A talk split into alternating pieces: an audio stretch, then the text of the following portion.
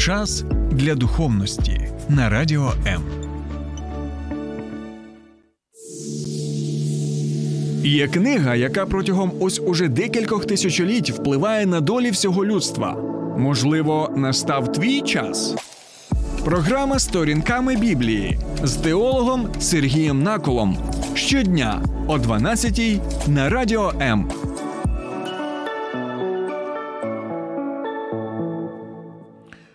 Вітаю, друзі! Що ви знаєте про чашу демонів, а також про чашу Господа Ісуса Христа?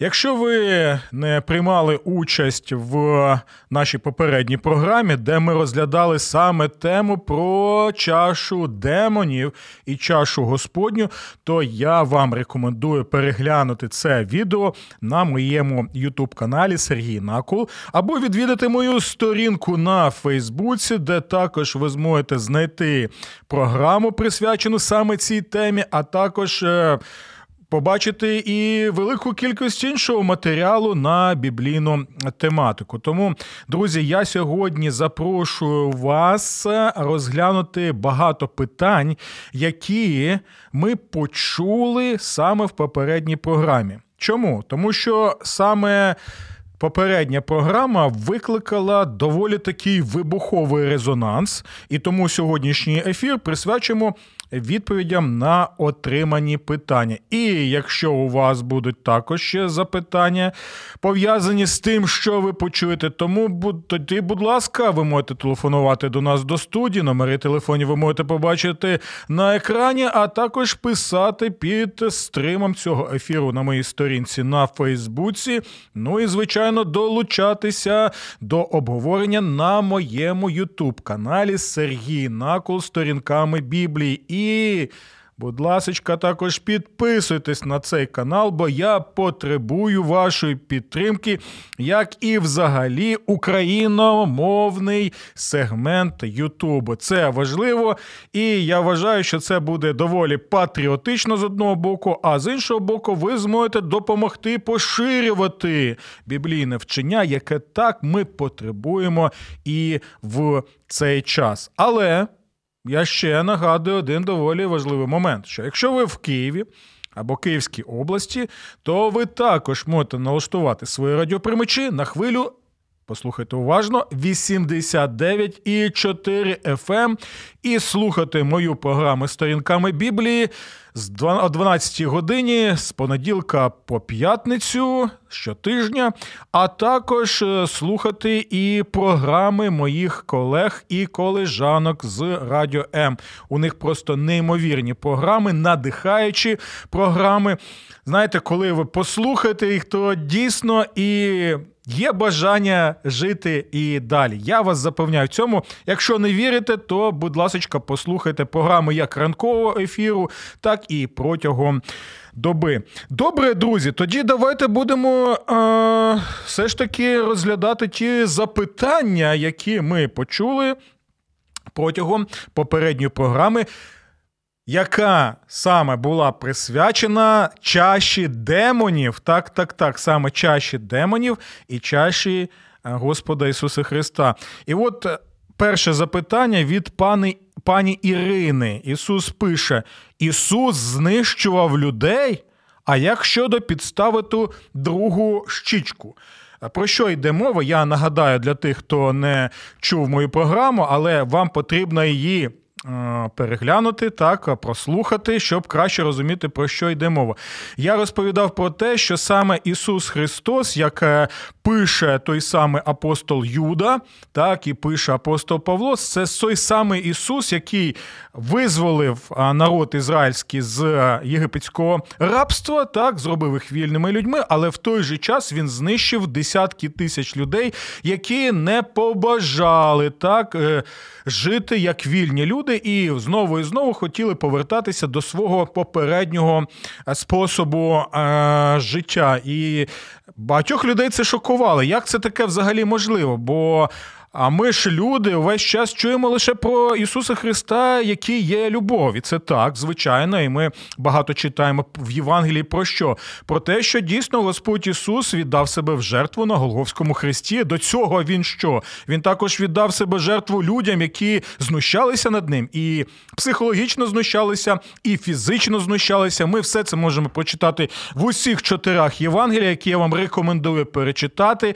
І більше того, ми читаємо про те, що ну Господь дійсно вчив про те, що потрібно підставити другу щоку, якщо тебе б'ють в щоку, то як це взагалі можна все пояснити? Бо ми ж можемо побачити, що навіть коли апостол Петро він намагався захистити Господа Ісуса Христа, і в нього був навіть меч, і Господь каже, що а, що, а, поклади свій меч там, де він був, так? бо той, хто візьме меча від меча і загине. І далі ми бачимо, що знущалися над ним, так, і після цього ліквідували на Голговському хресті. Ну, що ж тут відбувається? З одного боку, ми бачимо Ісуса Христа, який а, дійсно знищує запеклих грішників, які не бажають взагалі змінювати свій спосіб життя і обирають самі собі покарання, так викликають Божий праведний святий гнів, як тоді, так і зараз. А з іншого боку, ми бачимо Євангеліє. То про що взагалі йде мова? Друзі? Тут а, нам потрібно знову і знову пам'ятати наступне, що нам потрібно розглядати Ісуса Христа цілісно. Що я маю на увазі цілісно, що Ісус Христос, Він з одного боку дійсно є люблячий, і це ми могли побачити в його земному житті, його земному служінні, і в його смерті на землі в тілі. Але в той же час, коли ми читаємо Старий Завіт, і ми читаємо, до речі, і книгу об'явлення, і навіть, навіть, навіть, друзі, навіть читаємо те, що казав сам Господь Ісус Христос, ми можемо побачити, що Він також є і праведним царем суддєю. Розумієте, про що йдемо? Бо книгу об'явлення, коли ми читаємо, ми бачимо Христа в славі. Ми бачимо те, що Господь Ісус повертається як цар, як справедливий суддя, який буде судити народи. Так що жодна людська істота не зможе жодним чином якось втекти від справедливого Божого суду. І це попередження усім нам, так, які знаходяться зараз в Україні. Це не стосується лише там Путіна, його манкуртів і компанії. Так, хоча, звичайно, суд його очікує і всіх тих, хто є вбивцями, які ось коять такі речі вже більше року в нашій батьківщині. Але в той же час кожен буде перед е, Богом стояти. І також ми можемо побачити, що. В земному житті Господь Ісус прийшов на цю землю для чого? Для того, щоб померти за людей, надати що? Надати їм ось цю можливість навернутися до нього. Чому? Тому що і в Старому Завіті він каже, що я не бажаю смерті грішника. Так, не бажає Господь смерті грішника. Він бажає, щоб грішник повернувся до нього. Так, щоб е, грішник е, відвернувся від своїх грішних шляхів і перебував з Богом, слухав Бог. І усе своє життя саме був з Богом. Але що ми робимо? Ми це бачимо в Старому Завіті, ми це бачимо в Новому Завіті. Знову і знову нам. Плювати так зазвичай на Бога, і ми бажаємо бути самі собі богами і створити свої заповіді і свої правила. І що? Тоді ми і отримаємо те, що отримаємо. Для того, щоб зрозуміти, про що йде мова от стосовно другої щічки, нам потрібно декілька речей. Згадати, це Господь Ісус е, вчить в проповіді на горі. Так, ви пам'ятаєте, це Євангеліє від Матфія. Ось і на що в першу чергу нам потрібно звернути увагу. В першу чергу нам потрібно запитати, чи Ісус Христос закликає буквально слідувати тому, що Він каже. Якщо ми кажемо, що нам потрібно буквально, буквально виконувати те, що він каже, так що якщо тебе вдарили в одну щічку, то підстав іншу, то у нас виникають доволі серйозні проблеми. Які саме? Бо в цьому самому тексті, в цій самій проповіді, Господь каже наступне: наступне: якщо око твоє, так, або член тіла твого, він е, спокушає тебе, так? То що потрібно зробити? Потрібно зробити, щоб а, око, що? Око виколоти. А якщо рука тебе спокушає, чи інші члени нашого тіла, всі знають, які це можуть бути, то потрібно що відтяти їх. Друзі, давайте будемо чесними. От чесними зараз цей момент. Чи є хто з нас, хто не піддавався сексуальній спокусі? Коли дивимося на жінку, так, з пожадливістю сексуальною, або на чоловіка з пожадливістю сексуальною, або у нас фантазії виникають, так, або ми дивимося порнографію, то якщо ми вважаємо, що нам потрібно буквально буквально слідувати словам Ісуса Христа, то всі ми без винятку тоді були вже без очей, друзі. І я припускаю також, можете написати, чи це так чи ні. Припускаю, що ми були б вже б і без рук, і без інших органів нашого тіла, які в нас є, і які приймають безпосередньо участь в різноманітних ось у цих спокусах. Тому, друзі, перше, на що нам потрібно звернути увагу, що Господь в цій проповіді на горі коли каже, б'ю тебе в одну щоку, підстав іншу, він не закликає це буквально робити, так? Тому що, ну, ви, вибачте, тоді нам потрібно ось якось послідовними бути в усіх цих речах, які каже Господь Ісус Христос в цій проповіді. По-друге, на що нам потрібно звернути увагу, що Господь використовує так так званий риторичний прийом, який ми називаємо гіпербола або перебільшення. Тобто, що він має на увазі, коли він каже, якщо око твоє спокушає тебе, так то вирви його, е, він не закликає це буквально робити. Але на що він звертає увагу? Що спокуси, з якими ми маємо справу в нашому житті, вони настільки серйозні, що а, у такому випадку нам потрібно взагалі взагалі тоді все вирвати, відтяти. Тощо він підкреслює цією гіперболою, перебільшенням, що нам серйозно потрібно ставитися до цієї проблеми і якось її вирішувати. Так, це перший момент, на який нам потрібно звернути увагу. По-друге, коли він каже, що ви чули око за око та зуб за зуб, як каза, як кажуть, так, одні, а я вам кажу, то під, б'ють вас в одну щоку, то підставте іншу. Він. Він не протипоставляє вчення старого завіту і е, нібито якесь супернове своє вчення. Чому? Тому що усі книги старого завіту єврейською це Танах, це Богом натхненне Писання, це Боже Слово, це Слово Христово. Той Христос, який вчить людей в проповіді на горі, це той самий Христос, який промовляв через Мойсея, через пророків, через усіх авторів святого Писання Старого Завіту. Ісус не може протирічити сам собі. Ісус в Новому Завіті не може протирічити Ісусу в Старому Завіті те, що він чив. А коли ми побачимо цей закон око за око та зуб за зуб, ми можемо, друзі, побачити наступне: що це.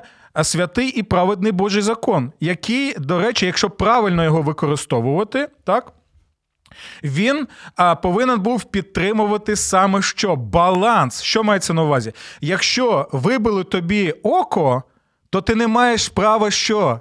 Вбити людину за те, що тобі вибили око. Розумієте, про що йде мова? Тобто цей закон регулював, регулював а, відсотковість, можна так сказати, реакції на той чи інший злочин, щоб покарання за злочин було рівноцінним самому злочину, а не так, що він мене пошкрябав, а я його я йому руку відітну, а він мені вибив око, а я його вб'ю та ще й е, спалю його хату і ще знищую всіх його родичів. Розумієте, про що йде мова? Але були люди, які просто взяли око за око і почали використовувати його що автоматично, просто. Е- в тому сенсі, якому ми зараз приймаємо. Ось Христос саме про таке зловживання і е, каже в Нагорній проповіді. А для того, щоб тепер нам зрозуміти краще, що ж таке ці щоки, ми це зробимо, але після невеличкої паузи. Залишайтеся з нами.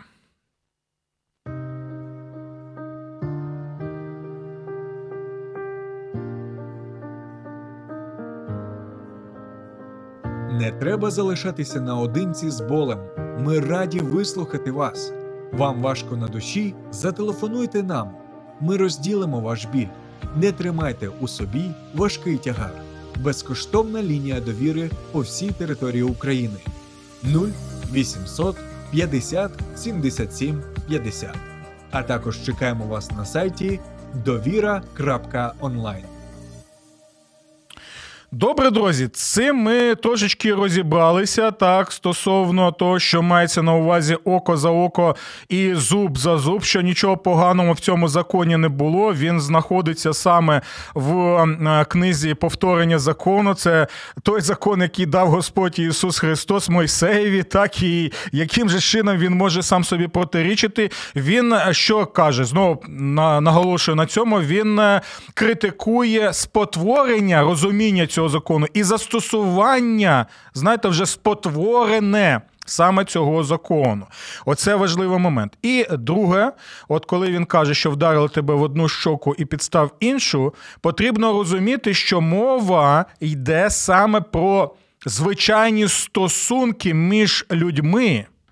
Мова йде про образу, бо тут мова йде не про те, що тебе кулаком починають бити, бити, і це загрожує твоєму житті або життю оточуючих. Мова йде про образи на побутовому рівні між людьми в суспільстві, в родині, між братами, там, сестрами, ось в родині, в сім'ї, там, між друзями тощо. Розумієте, це важливий момент. І Ісус таким чином каже наступне: якщо тебе ображають, якщо показують тобі, наприклад, середній. Середнього пальця, так як у нас це зараз доволі е, розповсюджено в нашій культурі, в нашому суспільстві, то ти що? Ти не показуй так, не показує цей, цього середнього пальцю у відповідь. От про що саме йде мова в цьому випадку. Тобто Ісус вчить, що якщо тебе там вербально. Вербально таким чином ображають, так, і ми, ми, ми повинні розуміти, так, що вдарити в щоку найпоширеніше те, що було в ті часи, це було просто показати, що людина тебе ображає. Але це знову і знову наголошую: це не те саме, що вашому життю загрожує небезпека, так що вас можуть саме е, знищити. Ось про ці речі і вчить Господь Ісус саме в Нагорній проповіді. Тому, друзі, давайте зробимо такий маленький підсумок. Я нагадую, що той самий Господь, який навчає про другу щоку в проповіді на горі, це той самий Господь, про якого пише Давид, наприклад, в Псалмі. От я прочитаю: Устань же, о Господи, спаси мене, Боже мій, бо ти разиш усіх ворогів моїх в щоку. Ого, зуби грішникам крушиш. Псалом 3,8. Е, І це не, друзі, не протиріччя. Це дві грані Божого вчення. Перше, не відповідай образою на образу, яка не призводить до небезпеки життю. А друга захист, коли твоєму життю або життю оточуючих загрожує саме небезпека. Тому ось чому інші тексти святого Писання показують, наскільки важливо, і це було в Божому задумі, коли є е, система держави, яку Господь використовує для чого? Для того, щоб це одна з функцій, для того, щоб захищати людей, підтримувати закон, підтримувати а, також. Е, порядок в суспільстві для чого для цього у нас існують поліцейська система, так, е, судова система існує. Для цього у нас існує і саме армія. І тому. У цьому випадку Господь Ісус через апостола Павла вчить вже, наприклад, в листі до римлян про Божого слугу, якого недаремно є меч, так, який він використовує для чого? Для того, щоб зупинити злочинців і покарати злочинців, як в самому суспільстві, так звана поліцейська функція, так охорони людей, охорони людей. Так, це, це те, що потрібно обов'язково робити. Це Божа заповідь, але в той же час, якщо є агресор, який е, що робить, який. Починає війну проти е, твоєї країни, то ти маєш право дійсно захищати свій народ, свою країну. І це є прояв саме Божої заповіді, якою люби ближнього самого як е, себе. Так, коли в будинок твій вдираються злочинці, е, то що ти маєш? Право захищати свою сім'ю і захищати свій Е, будинок. Оце те, що я можу відповісти на запитання пані Ірини стосовно підставити іншу щоку. Так, Ісус е, віддав себе. Е, як жертву так на знущання і смерть, але це був що? Це був винятковий випадок, коли Господь прийшов для того, щоб спасти людей. Спасти людей від чого? Від Божого гніву, який відбувався в Старому Завіті, який відбувається і описується і в Новому Завіті. Бо той самий Ісус, який помирав на Христі, це той самий Ісус, який також на останньому суді буде казати: Відійдіть від мене прокляті, я ніколи не знав вас. І це той самий Ісус, якого ми бачимо в книзі об'явлення, який звершує свій суд над усією землею. Пам'ятаємо ці дві сторони однієї і тієї медалі. Добре, друзі, давайте зробимо ми тоді ще невеличку паузу. Так, я не знаю, чи ми можемо зараз зробити цю невеличку паузу чи ні. Можливо, ще е, ще ні. Трошечки ми ще тоді з вами порозмірковуємо над е, усіми всіми запитаннями. Я запрошую вас долучатися до нашого прямого ефіру. Чи ви згодні, чи ви не згодні з тим, що ми сьогодні пояснювали. Дякую я і пані Ірини за її запитання. І тоді давайте ще прочитаємо наступне. Що у нас тут є? У нас є запитання ще одне від пані Ірини. Дякую вам. Що ви скажете про те, що Путін цитував Біблію? Це якось дискредитує Біблію? Ой, це це просто щось ем, неймовірне. Дивіться, цікавий момент. Сам диявол, сатана, він досконало знає Біблію, так?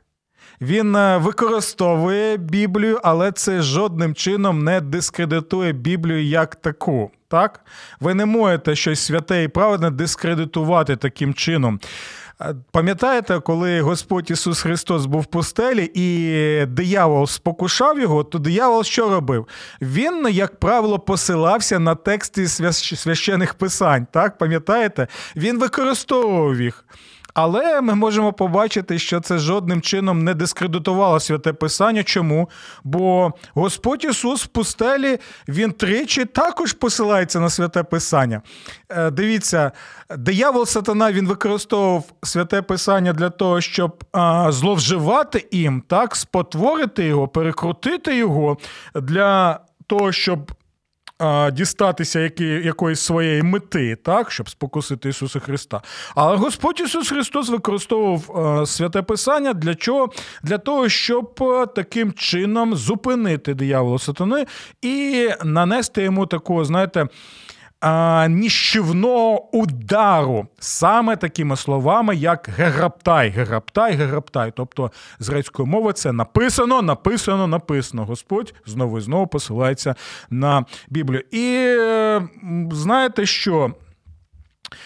Е, те, що Путін цитує Біблію, так, то ми можемо побачити, як він е, сам проголошує на себе е, суд, тому що ті, хто читають Біблію і використовують її в своїх цілях, але це не узгоджено саме з Божою волею, то на таких суд Божий буде ще набагато більше. Добре, друзі, давайте зробимо невеличку таку паузу, після чого будемо розглядати ще інші запитання, які у нас тут ще є. Слухай радіо М на fm ем хвилях. Київ 89,4, Запоріжжя 88 та 8, Кременчук 97 і 9, Донецька область, Слов'янськ, Краматорськ 87 та 5 FM, ем. Покровськ 103 і 7, Гірник 105,5, Одеська область, Миколаївка 101,7 FM. Ем.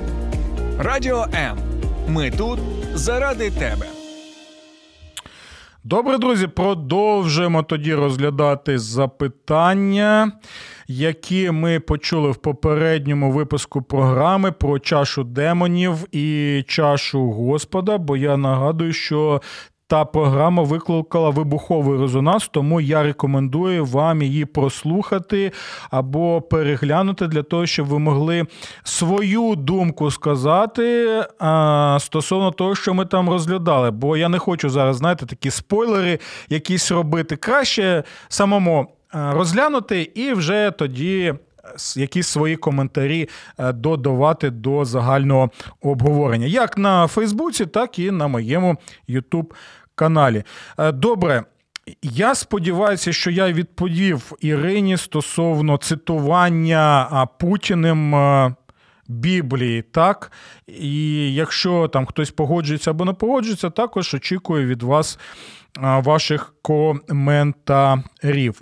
Що у нас тут є ще?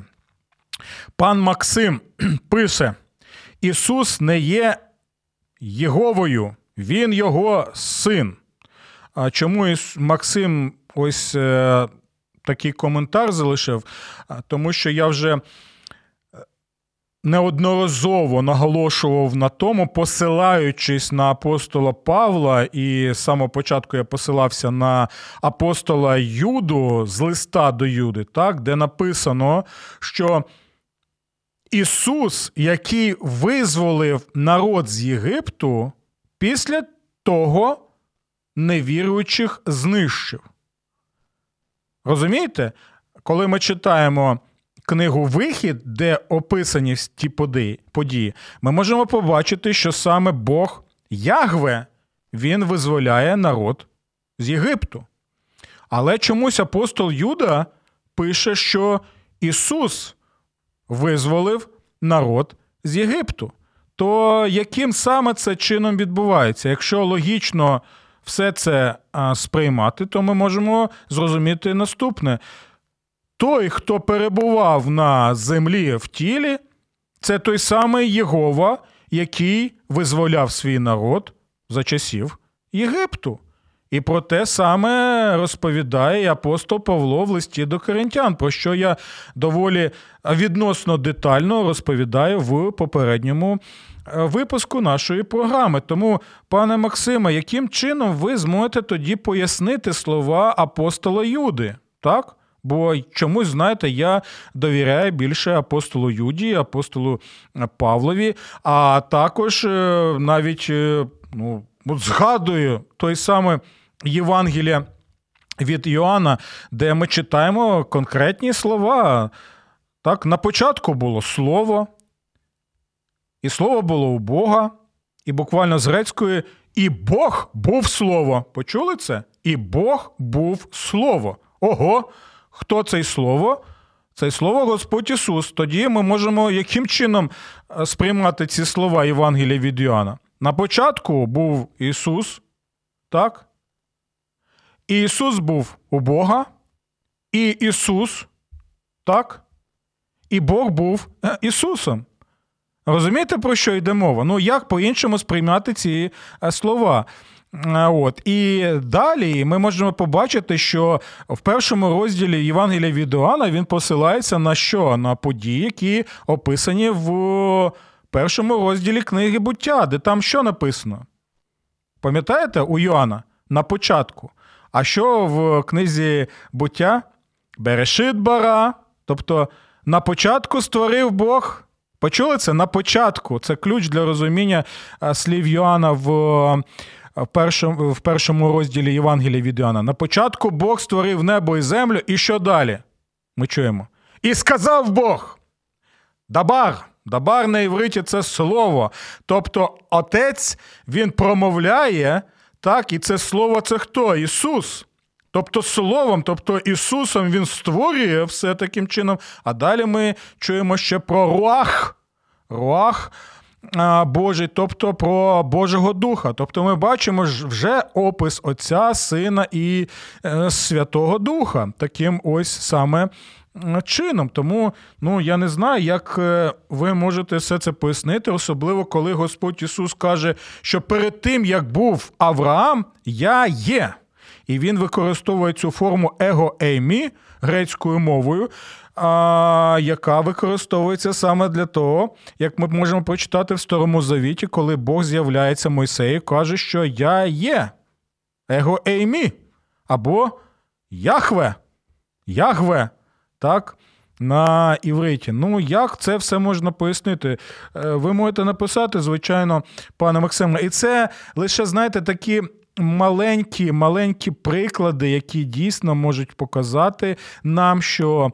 Той самий Ісус, Він і є той самий Ягве, який діє в Старому Завіті. Е, друзі, ви можете написати, чи які у вас є ще думки стосовно цього запитання? Чи ви погоджуєтеся з ним, чи усе ж таки не погоджуєтеся? Далі пан е, Максим пише: нема в Біблії ніяких чаш демонів.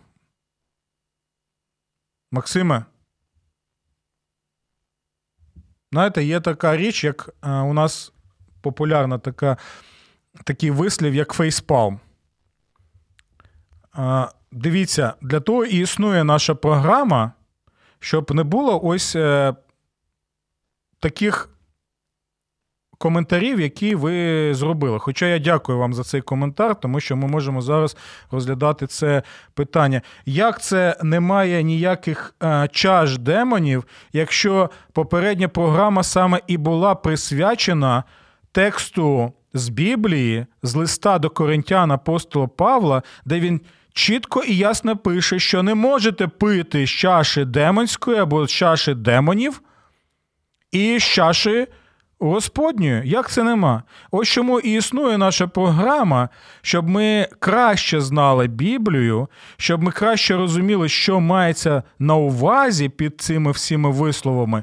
І е, тоді, я сподіваюся, у нас не буде таких коментарів, які ми від вас Е, почули. Добре. Що у нас тут є ще? Давайте зробимо ще одну невеличку паузу. Я подивлюся, які у нас ще тут є запитання і коментарі, після чого повернемося до обговорення. Долучайся до Радіо М у соціальних мережах: YouTube канал, Facebook сторінка, TikTok, Радіо М, Телеграм, Інстаграм, Радіо М.Ю.А а також наш сайт radio.m.ua. Радіо М завжди поруч. Е, добре, друзі. Я тут можу ще прочитати Сергію ваші ефіри. Це завжди вибух мозку. Напишіть, будь ласка, чи ви погоджуєтеся з е, таким коментарем чи ні? Чи є для вас особисто мої ефіри вибухом мозку, чи ні? Чи нічого взагалі такого, знаєте, не відбувається, і, можливо, навіть нема що про що там почути. Я буду. Вдячний, якщо ви напишете, як ви взагалі сприймаєте мої програми. Так, а ще у нас тут е, є одне запитання. Також від пані пані Ірини. Я думаю, пані Ірині вже потрібно якийсь подарунок зробити від нашої програми за таку активну участь. Ірина пише: а як щодо любити своїх е, ворогів? В святому Писанні нагадайте мені, де саме написано, що потрібно любити своїх ворогів. Так, оце важливий момент. Є. Є вислів благословляйте своїх ворогів, але що мається на увазі? Так, благословляйте своїх ворогів. Ну, от уявіть ситуацію, так? Наші хлопці, захисники, ну і дівчата-захисниці, зараз знаходяться на фронті, так, напередку. І от уявіть, що вони почули ці слова, що благословляйте своїх ворогів. Вони розуміють, що ось там, так, на окупованій території тимчасовій знаходяться реальні вороги зі зброєю, які прийшли, щоб вбивати, щоб руйнувати, щоб знищувати. Так? І вони це не просто прийшли а, робити. Вони це роблять уже протягом більше одного року. І наші захисники і захисниці зі зброєю в руках, які з одного боку розуміють, що їм потрібно захищати свій народ, захищати свою землю, бо вони не агресори, вони ні до кого не вдерлися, вони на своїй землі, вони в своїй хаті, вони зі своїми родичами, вони зі своєю сім'єю, вони зі своїм народом. І вони знають те, що Бог закликає захищати, бо таким чином ми що втілюємо заповідь люби ближнього свого, бо ти повинен піклуватися про нього, турбуватися про нього, захищати його. Це твій прямий обов'язок, так як чоловіка, так стосовно своєї дружини, своїх дітей, своєї сім'ї, своєї родини, своєї держави. І тут ми чуємо тоді слова. Благословляйте своїх ворогів. То про що йде мова тоді, друзі? Знову я нагадую, що в першу чергу, де ці слова використовуються, мається на увазі стосунки в суспільстві між особами, персональні стосунки в першу чергу. І що мається на увазі благословляйте своїх ворогів?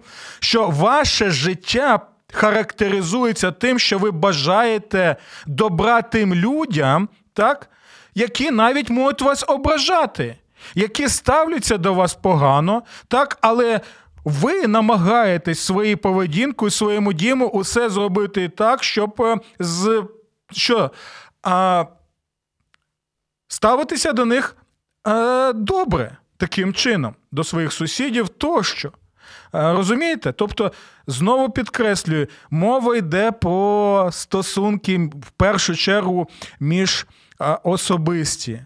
Розумієте? Але коли мова йде вже про конкретних ворогів з, зі зброєю, так, то, то що тоді?